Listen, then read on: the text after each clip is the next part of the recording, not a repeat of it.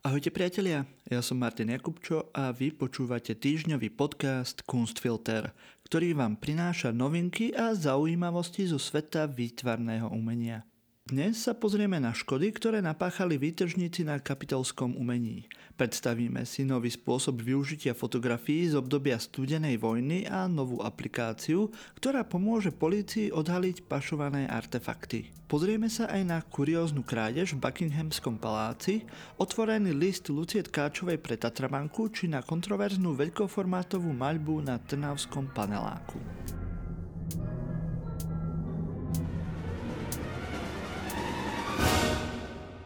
Posledných dňoch bol útok radikálnych republikánov na Kapitol jednou z najkomentovanejších tém spoločnosti. Okrem politického či morálneho hľadiska je však dôležité pozrieť sa aj na škody, ktoré napáchali alebo mohli napáchať na umeleckých pamiatkách uložených v kapitole. V tejto neoklasickej budove z polovice 19. storočia je totiž voľne prístupné množstvo historicky dôležitých umeleckých artefaktov. Hovorkyňa Architect of the Capitol, správcu významných budov a areálu Capitol Hill, Annie Courtney, informovala pár dní po útoku verejnosť, že väčšina diel ostala nepoškodená. Umelecké diela boli počas stredy minulého týždňa vystavené slznému plynu, kaserom či hasiacim prístrojom, preto bude potrebné ich čistenie a konzervácia. Tým kapitolského správcu podľa jeho hovorkyne túto úlohu bez problémov za niekoľko týždňov zvládne. Barbara Volanina, bývalá kapitolská správkyňa, sa pre média vyjadrila, že sledovanie útoku v televízii boli najhoršie 4 hodiny jej života. Dav mohol rozsekať obraz Deklarácia nezávislosti od Johna Trumbulla zo začiatku 18. storočia, či porozbíjať desiatky svoch v National Statuary Hall. Tieto diela vpád prežili bez újmy. Nie každé dielo však malo také šťastie. Ničenie niektorých bolo dokonca zdokumentované na videách účastníkov útoku. Mramorová busta bývalého prezidenta Zacharyho Taylora z 19. storočia bola postriekaná niečím, čo pripomína krv. Jeden muž si do batohu vtesnal zarámovanú fotografiu Dalajlámu, iný roztrhol starý zvitok popísaný čínskymi znakmi. Ďalší fajčil marihuanu v miestnosti s historickými mapami Oregonu na stene. Podrobné odhady škôd ešte neboli zverejnené. Nezdá sa však, že by umelecké diela, ktoré kurátori považujú za naozajstné poklady kapitolu, utrpeli väčšie škody. Mohlo to byť oveľa horšie, povedala Volanin. Projekt Korona bol špionážny program Spojených štátov amerických, ktorý počas obdobia studenej vojny získaval vojenské spravodajské informácie o Sovietskom zväze.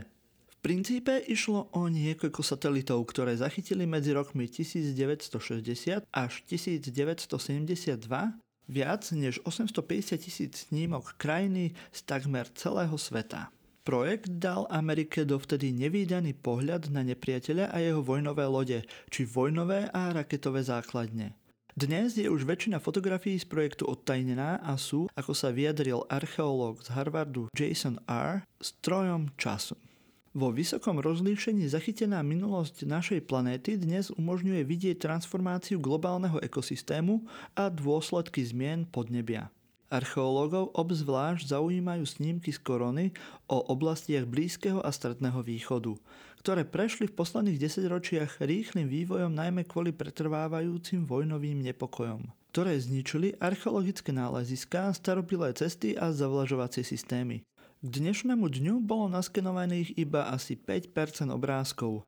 Digitalizácia fotografie totiž stojí asi 30 dolárov. Pretože perspektíva satelitu skresľuje priestorovú presnosť terénu, vyžadujú snímky ortorektifikáciu, aby bolo možné geografické objekty vidieť v ich skutočnej polohe – Software používaný na opravu obrázkov sa ale v posledných rokoch zlepšil. Na univerzite v Arkansase zhromaždilo Centrum pre pokrokové priestorové technológie verejne dostupnú databázu s 2214 fotografiami z projektu Korona, ktoré identifikujú 803 archeologických lokalít. Snímky z projektu však nevyužijú iba archeológovia. Už dnes ich používajú aj rumunskí lesní inžinieri študujúci históriu krajiny, biológovia sledujúci ničenie čínskych mangrov, geológovia predpovedajúci hladinu vody v Nepálskom jazere, vedci merajúci pohyby skalných ľadovcov v Strednej Ázii a biogeografi sledujúci hniezdne návyky svišťov v deštruktívnom poľnohospodárstve v Kazachstane.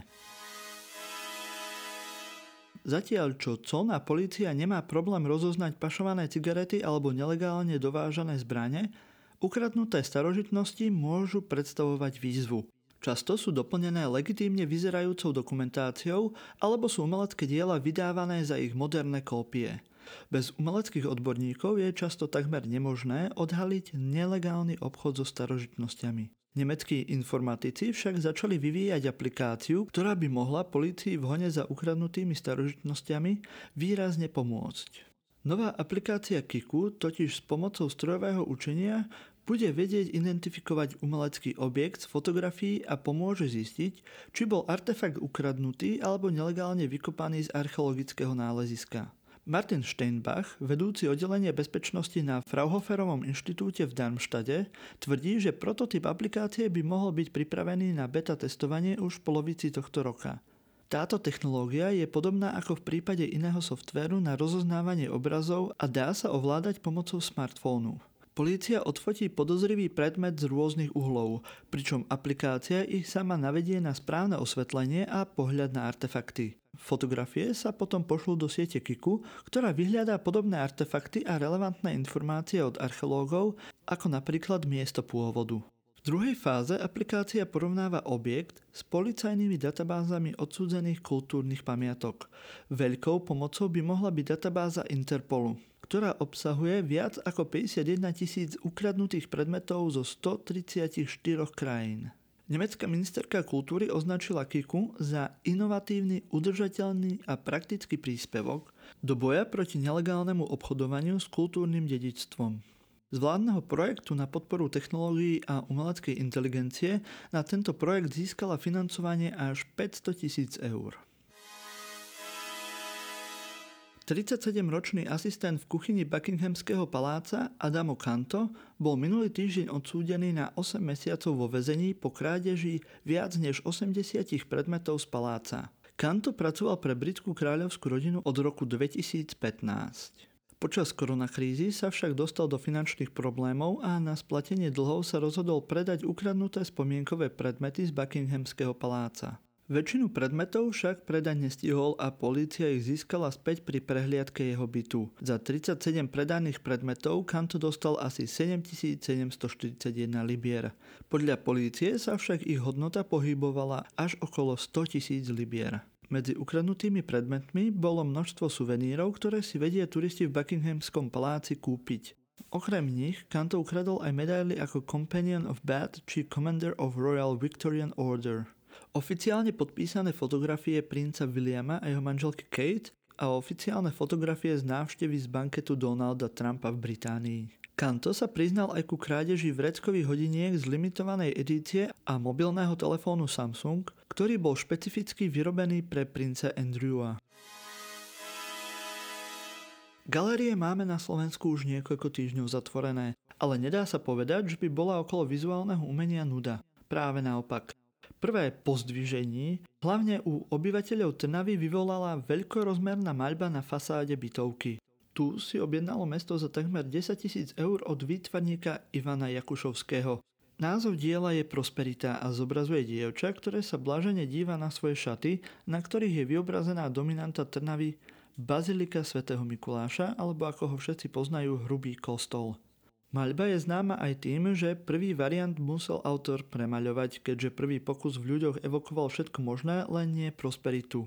Druhý sa už ľuďom páči viac a tým pádom je spokojný aj primátor mesta. Kto spokojný nie je, sú odborníci. Tých je v Trnave vďaka galerii, katedrám pedagogiky, výtvarného umenia a dejín umenia Trnavskej univerzity dosť. A ťažko veriť tomu, že by odmietli v tejto veci vedeniu mesta poradiť. Jednou z kritičiek maľby je kurátorka Ľudmila Kasaj-Poláčková a od primátora Petra Bročku si vyslúžila lekciu zo street artu. Podľa neho sa ľuďom páči pozitívna emócia a to, čo je namaľované na priečeli paneláku na Golianovej 3, je presne to, čo ľudia od street artu očakávajú. Samozrejme nezabudol pripomenúť, že súčasní odborníci aj tak robia veci, ktorým nikto nerozumie a teší sa z toho, ako vďaka tomuto projektu získa priestor na ďalšie, podobné. Idea maľby práve na tejto adrese je zaujímavá. Sídlisko Linčianska v minulosti nepatrilo k najlepším adresám v meste. Bytovku na Golianovej 3 jej predošli obyvatelia zdevastovali natoľko, že sa uvažovalo nad jej zbúraním. Nakoniec ju obnovili a mesto získalo 24 nájomných bytov.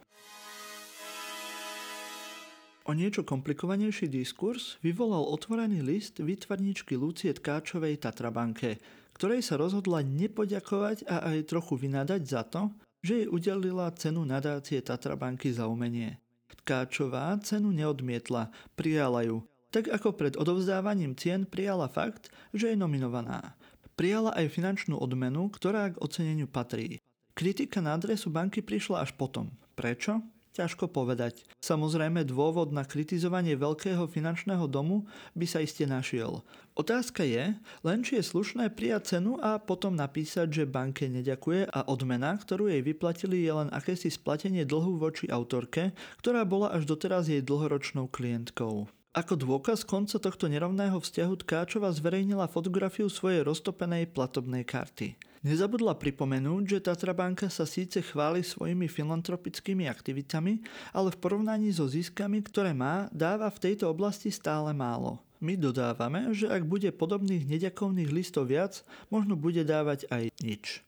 Pritom v našich končinách sú podobné filantropické aktivity stále skôr vzácným javom ako samozrejmosťou. Našim cieľom nie je obhajovať akúkoľvek banku alebo spoločnosť, ale aj kritika inštitúcie sa dá robiť korektne a každý si môže vybrať, či sa nechá oceniť a poďakuje alebo dopredu povie, že nemá záujem. Kombinácia, akú zvolila Lucia Tkáčová, je zaujímavá, ale nekorektná.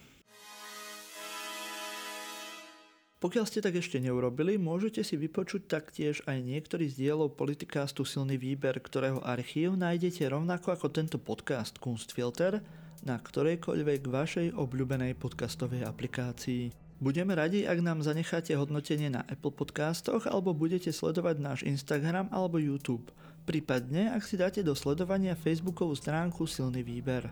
Počúvali ste týždňový podcast o výtvarnom umení Kunstfilter, ktorý pre vás pripravili Luisa Paliusová, Kristina Slezáková a ja, Martin Jakubčo.